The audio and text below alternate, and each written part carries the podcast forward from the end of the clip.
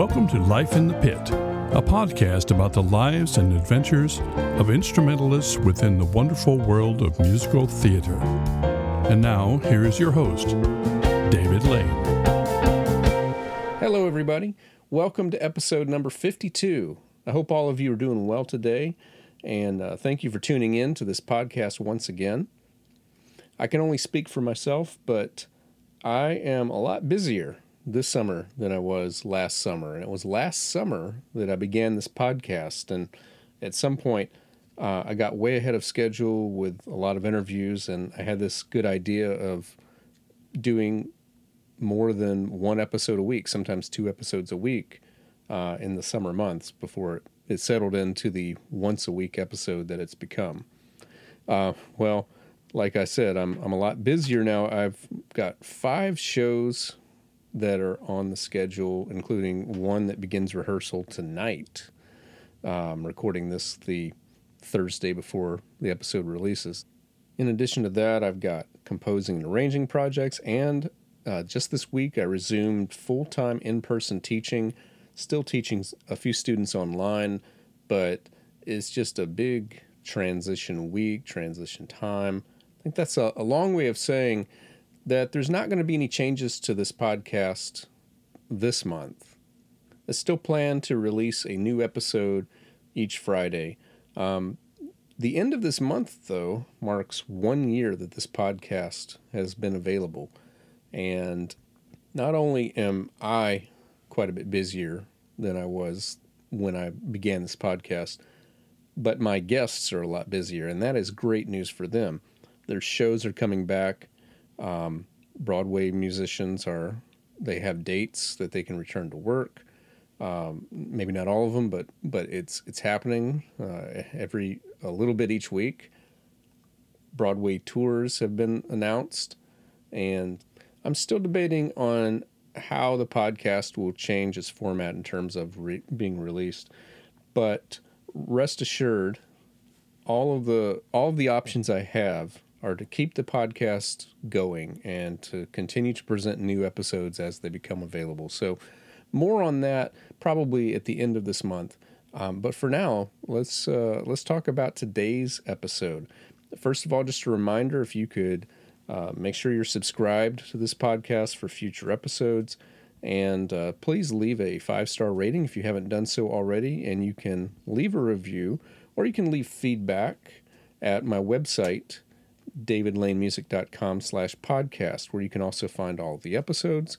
And um, besides uh, feedback, there is a opportunity to leave a donation, uh, and that helps keep this podcast going as well. And any amount that you can give is um, very gratefully received. This week, I am talking to Matthew Croft. Matthew Croft has done just about every kind of theater uh, imaginable, uh, from community theaters to um, regional professional. Uh, he has worked in the Ohio area. He's he's worked in New York, and uh, he's worked around Michigan. But he's also had a show on Broadway that we'll discuss. But primarily, we'll be talking about his work on national tours. And he's been on the tours of Guys and Dolls, The Producers, Motown the Musical, Something Rotten, and most recently, the Jesus Christ Superstar 50th Anniversary Tour. All of these shows are as a keyboardist, and some of them are as the music director. And we're going to talk to him about being on those tours, and he's even going to answer one of the most important questions that I think I've asked, and that's how, if you're a musician, do you get on these tours? He gives a very good answer. By the way, apologies in advance but the internet connection was really not very good when we had this interview. And so there's a lot of buffering, a lot of speed up, a lot of slow down. It's not perfect, but I think it's very good. Here's my conversation with Matthew Croft. Matthew, Matt, not sure what I'll call you tonight. Um, it, it may come out either way, but thank you for being with me today. Absolutely. Glad to be here. Um, so first and foremost, um, thank you for your participation earlier in the podcast. You were one of the six music directors that I had on Ask the Music Director series. So, uh, you know, thank you for the answers that you provided to uh, those questions. That was fun. Uh, they were a good question. I had a good time with it. Nice. Well, let's go ahead and start with. So, what is it that you do, and where do you live? Yeah, so I uh, I'm currently based out of a suburb of Cleveland, Ohio, but I'm a, a national tour music director and pianist. Um, currently, the associate conductor and keyboard two Hammond player on the Jesus Christ Superstar tour. Great. Did you grow up in the Cleveland area? No, I actually grew up in Detroit. Um, my parents and I, uh, I was born in California, and then we moved uh, back to where my parents are from in Detroit, um, about 30 minutes north of the city. And uh, we grew up there, went to college there, and uh, we moved here um, to be a little closer to my fiance's family. And uh, yeah, Cleveland's great. Okay. So, how did you get into music? That's, you know, so I was kind of a funny story. I was in elementary school and my best friend was taking piano lessons and i watched him play something and thought oh that's cool. I want to be cool like him. I'm going to go take piano lessons too. And then within six months of that my best friend had stopped taking piano lessons because he was not happy that i had also started taking them and was playing harder music than him. Uh. um, but i never stopped. So that was about i was seven? Right. Thereabouts? So maybe mm. earlier than that kind of took me i didn't really know what i wanted to do with it at first i thought i wanted to be an architect but then i realized uh, math is not my forte so uh, you know music was the next thing that i really gravitated towards well that's something we have in common uh, yeah i used to watch a lot of mr ed uh, you know, we we had uh, Nick at Nite, mm-hmm. and it was uh, you know all these classic shows. I was a big fan of Mr. Ed, and uh, I really liked the character of Wilbur, and he was an architect, and I thought, you know, that would be cool to be an architect. Like I think maybe I was secretly thinking it'd be cool to be an architect, work in a barn, and have a talking horse, or something like that. I don't know. Um, but yeah, math was not my thing. I also thought about electronic engineering. Um, I mean, I actually I, I'm pretty good at math, but just not that level of math. You know, it's like I'm really good at, at arithmetic. You know, I, I rock that pretty well. But the more it gets complicated, the less I'm I'm excited by it. right. Uh, and I don't think I really even considered a music major until I started composing. Then I was like, oh, okay, there's a there's an avenue I hadn't thought of. You said something though that um, you know I've, I've been teaching for over 20 years, and I've I've seen this happen before. A lot of times, siblings will start together, and you know they're very cooperative, mm-hmm.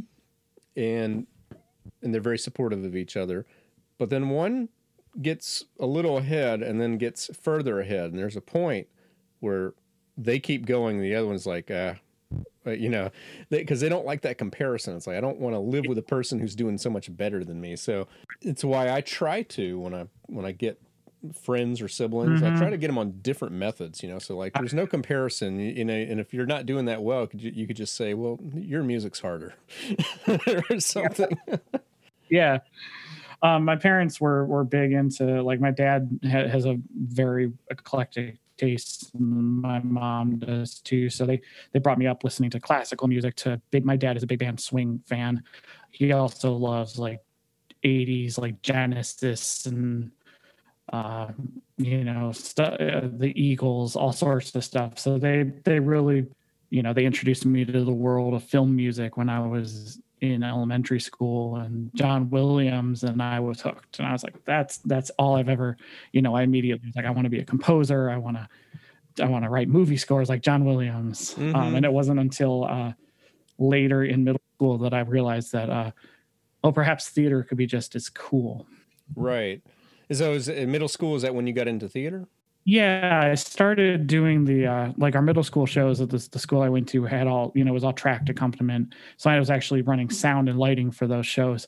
And a friend of mine at the time, I think this was around 2001, 2002, played me. And this is going to sound very stereotypical, but she played me the Wicked recording. Right. And I never, I heard of musicals before, and I Uh, fine, but I never had heard a score that mm. to me sounded like it could have been straight out of a film score. Right. And I think to me that was the first thing that captured my imagination of saying, "Oh, theater can be this cinematic and this like it doesn't have to be just songs and like here's a song, here's a dance, but it can be a whole thing. It can tell a story just as well. And I was hooked. You know, I, you know, this first chance I got to play in a musical was in high school, my freshman year, playing percussion two on Fiddler on the Roof, and uh, right. uh, I don't think I've stopped since.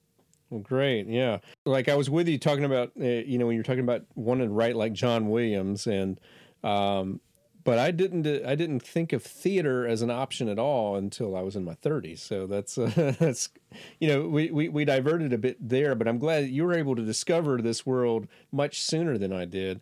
Um, and yeah, Wicked, and I mean, there's so many modern scores that are really great. I mean, talking about talking about shows that don't sound like anything else, at least what came before it. You know, the show that you're doing now, Jesus Christ Superstar, is certainly one of those. um, that that was one of those. I mean, I'm one of those um, guys that I, you know, I meet people, I meet musicians, I meet theater people, and seems like Andrew Lloyd Webber seems to divide people. You've got the I love Andrew Lloyd Webber and I can't stand Andrew Lloyd Webber. I've always uh, I usually don't get love hate on any of those. I'm kind of in the middle. Um, I I will say that I'm just not a huge fan overall of his musicals, but Jesus Christ Superstar is is an exception to that for sure. Far more complicated than I ever really, you know, I always knew there were a lot of layers to it, but having really dived into it for the show, you know, and just in, in talking to our music supervisor and our orchestrator, you know, the amount of detail that they were, they took us into to get the score on its feet. You know, I've done several Webber shows before um, but I never really dived this detailed into one. And the amount of intricacy in it is, is remarkable. You right. know, it, Joe is is quite a masterwork in a lot of ways. Nice. Um, yeah, we'll talk more about Jesus Christ Superstar in just a moment. You know, you got into theater in uh, middle school. Did, did that carry into college? Have you like always done shows since you first got a chance? Yeah, so I played shows throughout high school. My actual um, you know, I played in the pits for the high school shows. Between my junior and senior years of high school, uh, acquaintance of mine uh, was working on a, a local like and she called me and said, hey, I need somebody to sub a rehearsal. Like, I know you can play theater. Like, you like theater. You're really into this. Like, why don't you come and play? Um, I showed up and they they you know I played the rehearsal and the, the music supervisor like came to me afterwards and she was like you're really great. Um, we need somebody to conduct the show and play like principal keys once we're in production. Would you be interested in doing that? Um, you know, and I had to, you know, I was, of course was like, this would be thrilling, you know, in a full professional show, of course. Uh, I had to get my parents to sign some waivers because they were doing the show as as originally intended with the drug use and the nudity and everything. Mm-hmm. Um, and we were an onstage band. So, you know, they had to we had to get all sorts of things signed because here I am, a little 16 year old kid sitting at the piano doing this thing. Um, but ever since then, you know, that was really kind of the launching point. I did that, and then I started working in some community theaters right out of high school. Um, and I've been playing. I don't think a year has gone by that I haven't played at least one musical um, since 2005. Nice, nice. Yeah, because 2005 was, was when I did Hair. Yeah. Okay. Good. I was just going to check that, just making sure I heard that. Yeah. So Hair was your first musical. Uh, let's talk about some of the regional and professional theaters that you've done. So you've done, um, actually looks like quite a bit of uh, things. Uh, you've done some Auburn Hills, Michigan, Rochester, Michigan, uh, South Euclid, Ohio, and I think I think that was it. It was the the three theaters that I that I happened to notice. Uh, so I'm assuming, having talked to you now, that the uh, the Michigan ones are from earlier when you were growing up. Yeah, it's you know I, I did a lot of the things that I think are are still like I keep on my my normal resume I send to people are uh, so they're the Rochester School District, which is a, one of the, the, school districts in the county I grew up in, um, has a program they do every summer called Summer Music Theater, where they it's you know open to kids from all over the area. We average casts of 80 to 100 kids. And you know it's a full scale production. I always had no less than 25 players in the orchestra. Um, and so we we got to do you know i spent five years conducting them and working with them which you know it was kind of a mix of students and uh, professionals in the orchestra pit. And then it was all students on stage and doing the tech. Um, and you know we did some really great shows. And then uh, my final year with them uh, aubrey fink who was our um, our director and choreographer and who happens to be um, my fiance um, she uh, had the idea to do children of eden but to do this production of it we'd seen uh, clips of a production that used a symphony uh, like a full orchestra as opposed to the 18 piece that's the licensed version. And uh, we got permission from the schwartz organization to do it and to rent those charts. And so you know that's on i think that's one of my my favorite regional shows i've ever done is you know we had 31 players under my baton and we had 82 people in the cast and it was an onstage orchestra. And I, that show in particular it's one of my very favorite musicals but to do it with those forces like it's already an emotional show and it's already a show that where the music really is is super powerful. But then to add this spectacular orchestration these strings and these horns that you you know you've never heard before pulling at your heart like it was it was just remarkable. And that's that's a production I'll never forget. and I'd love the chance to do it again in a heartbeat. If somebody asked, I'd drop everything to go do that. Um, and it you know i think we were we were the first non-professional group in the world to do it. Nice. Um, so that that's one of my favorites. Um, but I, I worked there and then i worked with uh, meadowbrook theater which is uh, the largest equity house in michigan that happened to be on uh, a local college campus and so i music directed for them and played for them for a while and uh, now here in Ohio, I'm uh, working with Mercury Theater Company, which is a regional professional company based just outside the city. Nice. I was just looking at some of the shows you did, and um, it, it, it's amazing. So, like, I I'm not sure that I've done any of the ones you, that you've listed, except for Carrie, Legally Blonde, and uh, I was supposed to have done Shrek, but that was canceled by COVID. And uh. uh, I was just looking at some of the others. You know, like I've I've I've done accompanying for classes, so I've played some of these. Uh, but one that I know because um, I went to support some friends that did this one was is the show Altar Boys, and that is just I don't I don't think I've ever laughed harder at a show than that. we had a great that that was a our our set designer on that one really took it out of the park. He went and uh, designed this like massive kind of stained glass meets uh, rock concert set, and we were all kind of spaced out about it. Um, wild show. I, I, I was dying every night conducting it. Right. And uh, it was so much fun. Oh wait a minute! I was looking at your other shows. I've done some of those. And speaking of laughing hard, yeah, Evil Dead. That's a great show. I have to say, I don't, I, I don't know what they've done with the material since, but we had to do a whole bunch of re, readjusting to make that show work. Right. Because and just don't, you can't play the show the way it's sent. Right. Um, we had some fun doing our production just you know just for fun because it was just we were trying to make it work we used a bunch of music from various famous horror movies as kind of underscores and things to kind of just live in that campy world of horror movie fandom and it, that was a great time right yeah and so yeah songs of songs for a new world um pippin yeah i've done pippin twice and so yeah there's a few few common things in in that section right there so so just in general, Michigan. Uh, I mean, let's just say Detroit, Cleveland. Um, how would you evaluate the theater scene as far as being a pit musician? Yeah, uh, that's a good question. Um, I think you know Detroit. I spent a lot more time. I haven't really spent a ton of time in the Cle- Cleveland theater scene yet. Um, Detroit is an interesting thing because I think you have there's a lot of community theaters around Detroit. There are, um, you know, I want to say I've worked at like six or seven different community theaters in my time there, as well as working at Meadowbrook and playing for the colleges and stuff like that. Um, there's a really great pool of people who play shows in Detroit who kind of who you know there's the the people who play the Fisher and the, the the touring musicians, but then there's kind of a secondary pool of people who play all the community and the semi-professional gigs, and there's a lot of really great talent there. Um, which you know some people have gone on to do things, some people have left the music field entirely thanks COVID. Right. Um, but you know, in Cleveland, you know, I'm just starting to learn kind of the, the scene around here. There's not, I think there's a lot of like educational and there's a lot of community theater or like semi-pro theater based around the city.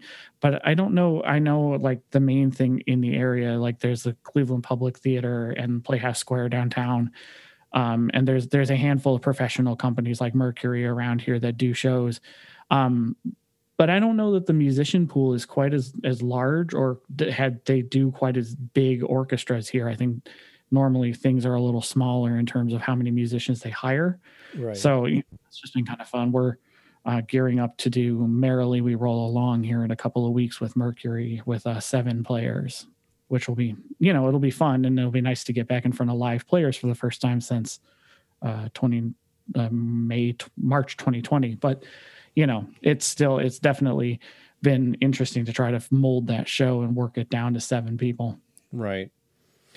Uh, yeah, I can say, you know, just once again, looking at your list of shows, um, for the for for the MD keyboard books that some of you that some of the ones that you've done, such as songs songs for a new world, the last five years, the light at the piazza.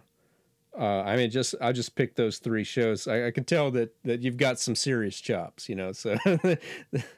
um, because those are not easy shows to play. I, I, would actually, if anybody out there is ever going to do Light in the Piazza and attempt to play and conduct it, um, you are going to need a sixth member of your orchestra, and that will be your page turner. I actually, uh, uh, Aubrey, our choreographer on the production, actually had was part of the orchestra as our page turner because I could never take my hands off the keyboard enough to turn the pages. Right. Oh, and by the way, a lot of people know the name of the city where I live in because of that show. It mentions Winston Salem in one of the songs. uh, yeah. All right. So you've done some things on Broadway. You've done a lot of national tours. Kind of seems like we should work up to Broadway, but it looks like national tours have been like your big thing. So we're gonna we're gonna save that for last. Um, let's just talk about your one Broadway gig. You have a thing. Uh, show called The Illusionist, Turn of the Century. So what? I don't even think I really know that show, um, but you got to do a lot of stuff with it. Tell us about that yeah that was quite the um so our uh, my bass player who had done my first uh two tours um he uh, is good friends uh he had left our producers tour to do the uh, company of uh, Bridges of Madison County with uh, Keith Levenson, who was the music director. Mm-hmm. Um, and they got to be friends. And Keith uh, was asked to contract musicians for the Illusionists, and they needed somebody who had, you know, who was a good keyboard player, a conductor, somebody who could handle Ableton and all, all sorts of technical stuff. And Keith asked Dave, Who do you know? And Dave was like, Call this guy. Um, he gave me a heads up. Keith's going to call you. Um, be prepared. And you know, later that day, it all kind of happened. Um, and so the illusionist is actually it's one of the iterations of the longtime um, magic show franchise like the variety magic act. Um, they've had a bunch of shows on broadway in various iterations.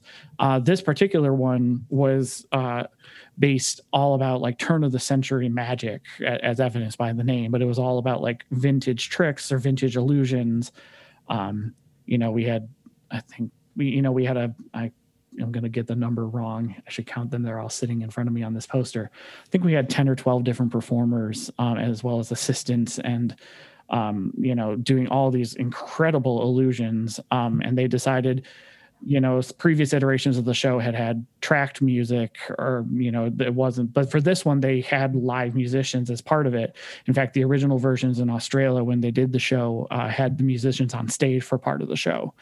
Um, but for this one, they decided let's keep some live players in addition to some tracks. Uh, we had tracks recorded with a 60 piece orchestra in Prague and a big band in London. Um, and then there were four live players here uh, in you know, in our tryouts, and then when we went to New York. Uh, but we were out in the boxes of the Palace Theater, so we were playing live, visible. So we were all in full tuxedos and the whole nine yards. Had had to kind of hide our technology as much as we could, um, even though there was quite a lot of it to be had. Well, I was about to say you have uh, you have Ableton, you have keyboard. I mean, how many? I mean, could you even do that with one laptop? No, it was uh, the the programming was not uh, for the keyboards wasn't crazy, so we actually did most of it on board the the Kurzweil that we had, and our pianist was just it was a straight piano part. Okay. So he was just using piano. Most of the computer stuff was done for Ableton, uh, running all the back the backing tracks. The interesting thing about doing a show like that, though, is because you're basing everything off of what's happening with the trick and if it goes right or if the audience has a different reaction if the magicians choose to do something longer or to go longer. Um, you know it the show never was quite the same every night because we would be kind of making it as we go. We would you know i'd be playing along through the show and we'd say okay going back to x two three and x. And so we'd loop sections we'd jump around based on what was happening uh, always just needing to be really paying attention. There were certain segments of the show where our daredevil, uh, Jonathan Goodwin, was uh, doing his crazy stunts um, to where the, the music supervisor and composer talked to me and said, You need to be glued to that stage because if something goes wrong, it's your job to hit the, you know, let's end everything and go home like music, uh, which we had a cue for. Nice. Yeah, no pressure or anything. no. It was, it was, really nice to have. We had some really wonderful musicians. Uh, Dave, my bassist, was playing, and we had a, a, Brian Raddick on drums, and Brent McGee was my other pianist. Um, and uh, I always, it was an interesting time because our first rehearsal was, I believe, the day after the, or the, yeah, it was the day after the 2016 election because it was also my birthday. And uh, we were in Akron, Ohio doing our tryout kind of shell shocked about the election results, but also trying to be happy because here I am doing my first rehearsal for a Broadway show on my birthday. Um, you know, I, will never forget the weirdness of that that day's rehearsal. Right. Nice. Um, so let's talk about national tours because you've done quite a few of those. So uh, I'm assuming that your first one was Guys and Dolls. Is that correct? Yeah, um, I did that one in 2014. That was my first one. Yeah. Okay. So, how did you get in, into that door? How did you? Uh, I mean, it looks like you were a, yeah associate music director and keyboard too. So, um, was there an audition process, or did you meet somebody and networking? How did you uh, get into that door? Yeah, our uh, so working at Meadowbrook, which is one of the regional theaters in Michigan. Um, our I played a couple of shows with a music director named Greg Kinne. Um, and he was the he had done some touring with Big League Productions, who was the produ- production company behind Guys and Dolls. Um, he through the grapevine heard that Guys and Dolls was looking for somebody to play keyboard too and to take over as the associate music director. Um, they had some things reshuffle around, and uh, he was he messaged me having played with them for a while and been like, "Hey, I'm putting you up for this. I thought you'd be great. Are you interested?" And I said, "Sure." Um, you know, a couple days later, uh, Peter Nielsen, the music director, emailed me and said, "Hey, I got your information from Greg. Um, do you have a couple of videos that you can send me just out of curiosity? Like, I'd love to talk to you more about it."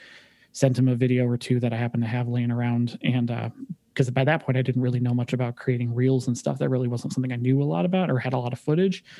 So I just sent him some clips that I had saved on my phone of stuff I'd played. And, you know, he emailed me back and said, Hey, this is great. Uh, here's the information. Can you be in New York next Wednesday? And this was a Friday night because um, they were already in rehearsal for the tour. Um, so, you know, we kind of worked it out because I, I had a full time church job at the time, as well as, you know, music directing a bunch of shows. I had a whole slate lined up for the spring. Um, and I kind of had to very quickly sort out how to pass those off to other people and, and, take my leave of the church position and say find a place to stay in new york for two weeks. Mm-hmm. um, but we got it all settled in you know record time and i think i was out by the following friday. So they gave me about a week to get everything in order and to go. Um, and so you know i was out there and i played rehearsals and got to know the music director and the music staff. And from there it you know we spent six months on the road with that tour. And it, you know, Guys and Dolls is such a fun show. Um, our music supervisor, his name is Skip Brevis. He wrote this really rock and gospel version of uh, "Sit Down, You Rock in the Boat," so that by the time we got to the middle, we played it as as written for a while, and then we got to the middle, and it just exploded into this cacophony of, you know, boogie woogie Hammond organ and piano, and you know, every night that was a, a showstopper. It'd bring down the house. Nice. I want to chase something you just said because we've never talked about it on this podcast. So you talked about you didn't know about creating reels, and we've never talked about creating reels. So what what is that, and uh, like, what does that involve? Yeah, so uh, it's something I've seen a lot, and I've had a lot of requests for going, you know, on tours I've done since. You know, the the music supervisor or the contractor, if there is one involved, you know, they if it's not somebody that you've worked with who specifically says, "Hey, I want you on the show," a lot of times they'll ask for like some playing samples. Um, you'll see that, or, or play if you see stuff on Playbill, they're like, "Send us samples of your playing," and so it's one of the things that I've been learning how to put together. Is some, you know, I, I take videos from these shows uh, using, you know, I, I've been borrowing some cameras, or now I have a GoPro that I take with me to record, um, and you know take clips of myself playing from various productions I've done so that I can kind of edit together like a short, ideally five to six minute long uh, compilation video of various things you've done, show off kind of the different skills. Um, a lot of people, um, the advice I've seen is like is tailor your reel to what you're doing. So if I were going in for a show like Superstar, I would you know, I would submit more like rock and roll kind of music as opposed to like Broadway boom chick, you know, classic numbers. Um, but you know, it's it's an interesting thing. It's been a lot more prevalent as things have gotten. You know, the more I've gotten into the touring world, the more they want to see videos of people. Um, and as a music director who's hired musicians, that's been one of the things that I've asked to see is actually to see the somebody's like demo reel and then to have them put an audition on tape for me to send in. Right. Uh, you know, way back when I started this podcast, one of my first guests was Daniel Buchan, uh, who who I played I played keyboard three for a production that he um, music directed, and I and I forgot to ask him about this, but uh, you know he was a graduate conducting student, and so he was he was fully into that, and you know I would watch him set up a camera, you know before mm-hmm. that, and and he just said nowadays you know he just kind of said to whoever was listening it's like uh, this is just something you got to do now. You know get get yourself recorded so yeah. Yeah if you can invest even if you can do it on your phone or something like just if you can invest in getting some videos of yourself playing it, it really is helpful especially for music director if you're looking for a touring job or even if you're moving to like a new area. Um, i know it was one of the things that i was you know, hoping to try to ask and, and find from people here in Cleveland since I'm new. Like, I don't know a lot of the musicians.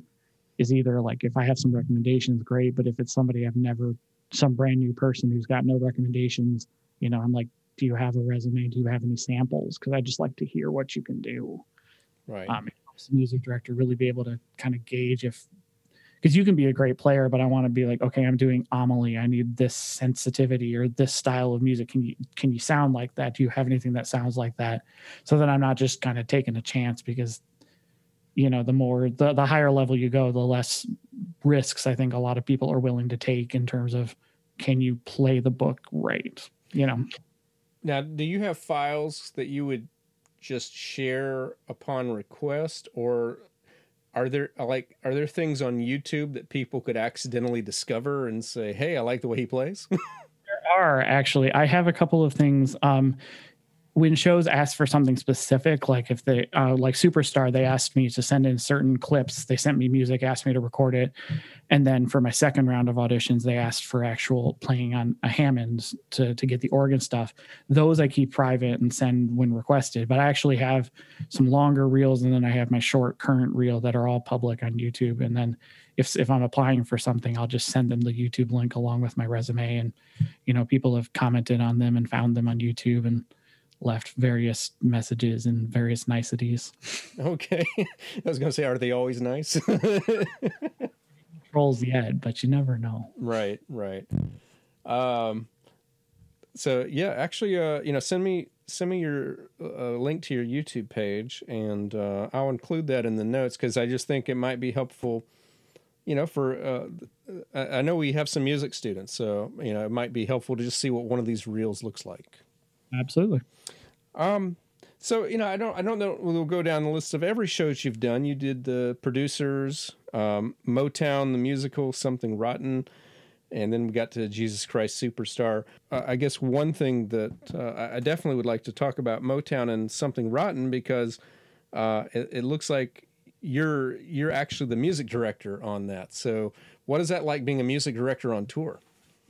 It's a whole thing. You know, it, it's actually a lot of fun. I really enjoy it. Um, there's a lot of responsibilities. And Motown was unique in that we had uh, children actors as well. Something rotten we didn't, but Motown had two young actors. So part of the responsibilities was not just maintaining the show on the road, like being in charge of conducting, um, making sure you know the orchestra and the cast are tight, making sure understudies are ready to go, playing rehearsals and whatnot. But also on Motown, I had to make sure that the the young actors were staying healthy, that we were staying on top of their vocal health and keeping them prepared to go on and to switch on and off. And if we had to change a key, we had an alternate key in case you know puberty struck. um, you know, and and and just making sure. And the, those two uh, kids were dynamite. They were wonderful, and so we were we were quite lucky with them. Um, but you know, I think the biggest thing is, and those two tours we did self-contained, so we didn't pick up any local players. I know a lot of union shows that will go out and, and do things. Will travel with you know four to five people, and then they'll pick up the rest of the orchestra in every city. So you have to have a rehearsal. We didn't ever have to do that, which was kind of uh, kind of nice just because I always knew what we were going to get every night when I got into the orchestra pit, but there was really very little surprises.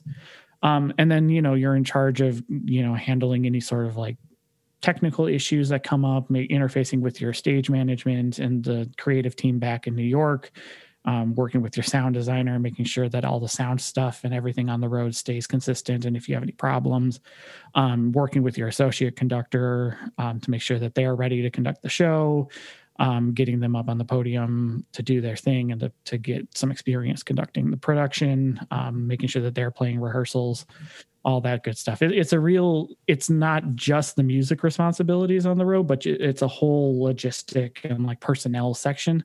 That's, you know, it's, I think because of the virtue of the fact that you're all in one bubble traveling together, you know, you really get to know these people really well which is kind of kind of fun. It becomes a second family as you travel around. Um, but it's definitely some unique challenges to traveling as a music director versus being a music director for a sit down production. Right.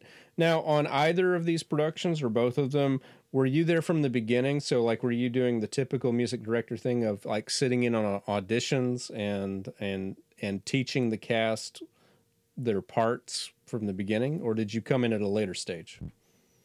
For both of these because these were both uh, the Motown tour was the the third year of that tour, um, the, and for a lot of the shows in New York uh, and on tour, um, at least the ones that I have done are the music supervisor. So the person who's in, kind of in charge of the music department, um, they're going to be the one who who is kind of working with the casting department to, to and the creative team to cast the show. Mm-hmm. Um, I didn't have a lot of input in that, and I wasn't present for the auditions, um, but I was there for all the rehearsals because I was right you're helping to teach the music or playing for staging rehearsals or choreo, you know, to get the flow of the show to work with finessing stuff.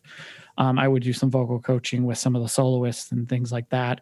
Um, and the music supervisors are really eh, there and active about teaching the show to keep it exactly the same as they want it. Mm-hmm. So that the, the touring company sounds the same as the Broadway company um, in as much as they can, making sure that both you and your associate conductor know the show, know the vocal score, and know the like the acting and the the technical, but also the character dimensions of all the music is really important. You know, you take copious notes in rehearsal because you're you know you're going to end up being that person six months down the road um, which you know is is kind of one of the things that I love about touring and, and working in that regard is to be able to be that have have be able to work with these new cast members and keep things fresh on the road. It is always kind of neat to see how a show evolves as you get six months a year out from your original rehearsal and see, you know, how everybody has grown and matured into their roles, but still you've got to keep it all within you know the music supervisor gives you a box that the show fits in and you need to keep it there while allowing the freedom for everybody to to be an actor and a musician and that's the fun part about it. Nice. So i'm really intrigued by jesus christ superstar um, the the current tour that you're doing. So um, are you playing an actual hammond organ for that show? Yeah, so they have me on a, a dual keyboard setup. I have a, a, Yamaha, I think it's a CP4 is my principal keyboard that I'm playing all the synthesizer stuff on and then it's a it's not it's a Hammond unit. It's not like a full Hammond console, but it is a Hammond organ, one of their virtual ones. I think it's the SK1 is the model that I'm playing. Um, but it's you know 61 keys. It has all the drawbars, all the settings, and everything. Um, and one of the things that they were really particular about in the audition, and one of the, the things that they wanted to see was somebody who knew how to play the organ, have the right feel, but also be able to manipulate the drawbars to change the sound while you're playing. Because the whole thing that they wanted, the, the whole concept of this revival is getting the show back to its original, the Brown album, the original concept album of the show. They wanted this to sound like we took the record and put it on stage, brought it to life. So a lot of the really kind of 70s era impro- improvised uh, dissonance and weirdness in the keyboard parts on that album is really something that they they spent a lot of time making sure that we would have on tour, uh, which is why they specifically made sure there was a Hammond organ chair and not just a keyboard chair. Well, that right there would entice me to go to the audience because uh, the, I, am one of those. Uh, I know a lot of friends who agree. The concept album is an all-time great classic recording. Nothing that's been produced since then matches it. You know, in that show's history. I, I'm really glad to hear that because that means that the overture is there, and and obviously I haven't heard every Broadway show you know ever made. So so this is this list is far from comprehensive, but in my mind, the overture to Gypsy is probably my favorite all-time overture for a Broadway show, and real close second would be Jesus Christ Superstar. our um, our guitarist Mike Frederick, he's our guitar one on the show. Um, if you if you get the chance to see the show, and if your audience, um, he is featured. I start the show with like kind of the low synth rumble underneath, and he's just out there wailing on that solo. And every night, it just gives me it's phenomenal. Um, and it's you know the whole show from start to finish is, is just a riot of energy and excitement and we have a, a, killer band and the cast is absolutely stunning and so it, it's 95 minutes of just nonstop go on that show, which is kind of nice because right. it's you do the show and then you have time enough to eat dinner afterwards um, nice. after you play it. But it's you know for those 95 minutes we are all like all all the cast all the musicians we are working that is not it is not a show to to slack off on nice now uh, i didn't look at the article but you know we're having this interview on uh well, it's april 14th and I saw someone post on Facebook today that tours were announced. I don't know for what shows today, so um, I don't know if you're you're included on that, but hopefully it sounds like you're coming back to work soon. They are. You know what? They. I, I know we have been announced on a whole bunch of seasons coming up this starting in the in the fall, and hopefully um, you know, we'll everything will work out and we'll be able to do it because it would be very nice to get back to it. It's it's such a fun show that you know, and I miss my my coworkers and playing the show. So I, I know the hope is that hopefully by September October we'll be back in full force, um, rocking out with everybody. Right, great.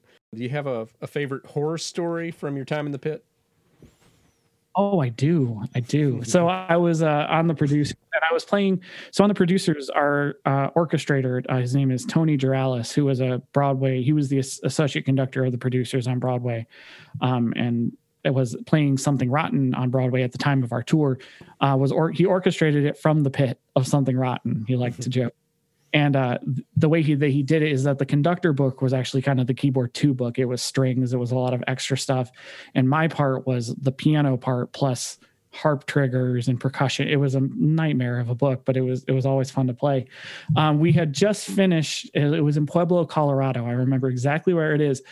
I don't know what it was, but I was sick as a dog. Mm. Um, and you know that that show has a bunch of exposed piano solos, and especially when we had nine players in the pit, we didn't have it, a lot more exposed solos happen.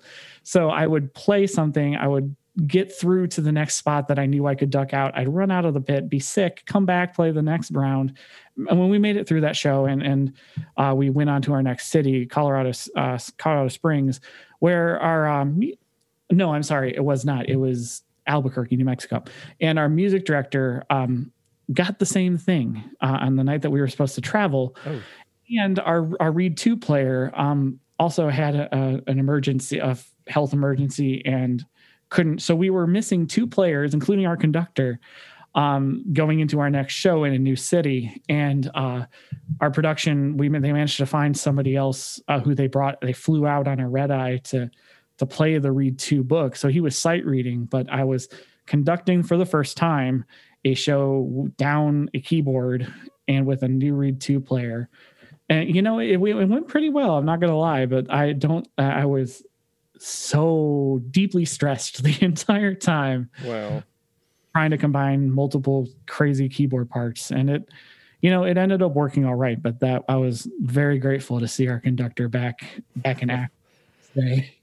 Wow, yeah, that does sound stressful. And, and I got to say, if I'm if I'm inclined to be superstitious at all, you are the second person I've interviewed who's done tours that gave me a horror story that took place in Colorado. So I don't know. I won't say anything bad because I love Colorado Springs and Pueblo is very pretty. I think it. Oh, I don't yeah. know what it was. Something just. maybe it was our just none of our digestive systems were very happy or what it was. Right. Something just made us all sick. And uh, what's a particularly fond memory from your time in the pit? That's a harder one just because there's so many. Um, we had there's a moment, and I think you can actually see it on my demo reel. Uh, we were playing Motown in Boston, and there was looking back on it. There was there's a woman who I couldn't see during the time, but watching the video, there was a woman behind us, about three rows back, who was just dancing and loving the show the entire time. And Motown's a, you know, two and a half hour musical, and I don't think this woman ever sat still the entire two and a half hours.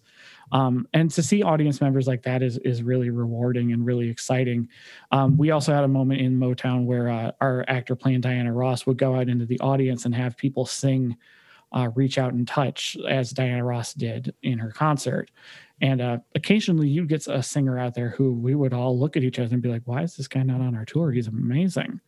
Um, and those were always exciting. But I, th- I, think one of my most fond memories has to be um, going back to that Children of Eden production that I talked about earlier, um, and doing doing that show for the first, uh, picking up the baton for the first time because I, you know, we'd done the, so rehearsals with the actor or with the orchestra for several weeks, um, but doing that first sitzprobe to where the actors and everybody got to hear it for the first time and, and getting through something, the ending of that show in the beginning is such a, such a powerful message of, of peace and how we, we as humanity can choose to be better or we can choose to go to our base instincts. It's up to us. Mm-hmm. And that with this sweeping, grandiose orchestration, um, you know, I, I, still get some chills about that every time. That's that's a great memory and then coupled with you know giving the first downbeat on broadway on the illusionist was very exciting. Nice. Um, you know, uh, i'm just going to ask you a couple more questions related to tours. So uh, now this may not at first may not sound like a question for tours but i didn't i don't think i asked you uh, in advance. Um, do do you have a relationship? Do you have a family? And and if so does that how does how does being on tour all the time affect that I do. I am engaged to a very talented uh, young woman named Aubrey Fink. She's a director and a choreographer and an actor. Um, so thankfully, being in the same industry, I think it, makes it easier because there's an understanding of how it works, and you know, and and she is she was the director and choreographer for Children of Eden. Um, she's the director of education for Mercury Theater Company that I'm I'm music directing for right now over the summer. Um, and she's a brilliantly talented in her own right. And so it kind of works nicely that we we can kind of bounce. We work well as a team together bouncing ideas and, and creatively off together. So i think i think it would be harder if i were had a family with somebody who didn't understand like the theater world because it is such a niche specific thing of what do you mean you're going to be traveling and playing piano and doing this whole thing on a bus for six months or you know it's right. I, th- I think it could be quite difficult um, and a lot of musician friends I know make it work. Um, but I, I feel pretty lucky to have a partner who who is supportive and understanding of it because she's right there. nice. Uh, is there anything that you find particularly challenging or even particularly rewarding about being on tours? I think the most reward, one of the more rewarding things is, especially you know, on Superstar because we're it's a full equity and union show, and so we're we're playing some of these big you know quote unquote a venues these these big cities all across the country which has been coming. But one of the one of the fun things that i always enjoyed and uh, something rotten in motown we would play some of the smaller venues and, and the the previous tours before those. And to, to see some of these people who you know maybe get three or four shows a year and they're driving three or four hours to come see the show because it's the only like broadway level type thing happening around them. Like some of these people were so excited. There's a particular memory i have uh the producers was in Vail, Colorado, which is a tiny little mountaintop town. It's it's a ski resort with maybe a couple of houses, basically. Um, but for some reason, in this giant ski resort, they built a theater and they would bring in shows. And so we were there setting up, and um, the theater is tiny, so several of our musicians were remoted into hallways and things. But you know, our keyboards and winds were in the orchestra pit, and uh, our first like as soon as they opened the doors, the first people in were these this young couple of teenagers who sat in the front row and started talking to us, um, who had given up their prom tickets in order to pay for tickets to see the show because they loved theater so much and they were so excited that something was coming close enough to where they could see it. Mm. And so uh, you know, and, and so getting to talk to her and you know the, the the guy who had come with her, and they were both so excited about being there and seeing the show, and they stayed after to take pictures with everybody, and you know that kind of thing was really heartwarming to just that's kind of, I think one of the most rewarding things, or to have.